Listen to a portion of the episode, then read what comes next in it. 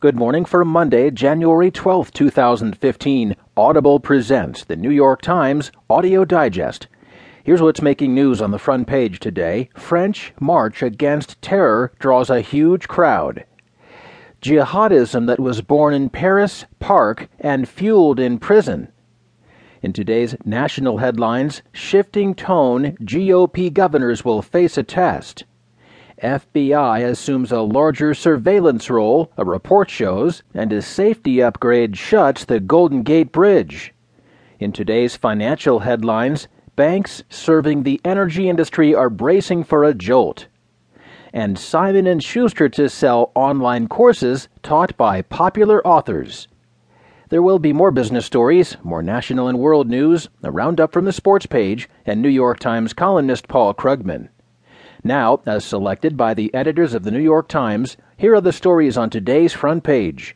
The top stories titled French March Against Terror Draws a Huge Crowd. Written by Liz Alderman from Paris.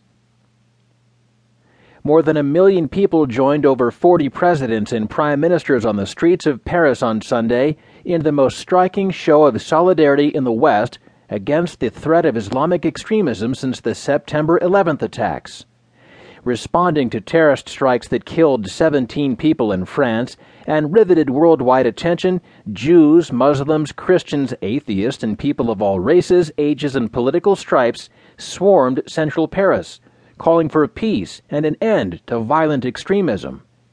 The Interior Ministry described the demonstration as the largest in modern French history, with as many as 1.6 million people. Many waved the tricolor French flag and brandished pens and raised fists to commemorate those killed Wednesday in an attack on the satirical newspaper Charlie Hebdo, as well as four others killed at a Jewish supermarket on Friday. Thousands hoisted black and white signs bearing three words that have ricocheted through social media as a slogan of unity and defiance Je suis Charlie. The crowd included Pascal Traeger Lewis, 45, a lawyer, and her husband Christian Chevalier, 45, who brought their two daughters because they wanted them to witness a historic event. We came because my husband is an authentic French person. I am Jewish, Traeger Lewis said. My elder daughter's godmother's a Muslim, and my closest friend almost became a nun.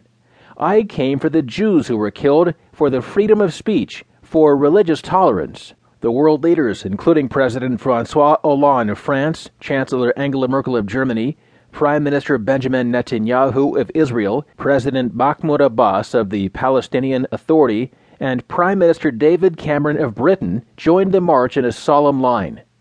The United States was represented by its ambassador to France, Jane Hartley. They moved slowly, clasping arms to show solidarity with the victims. The crowd roared in approval.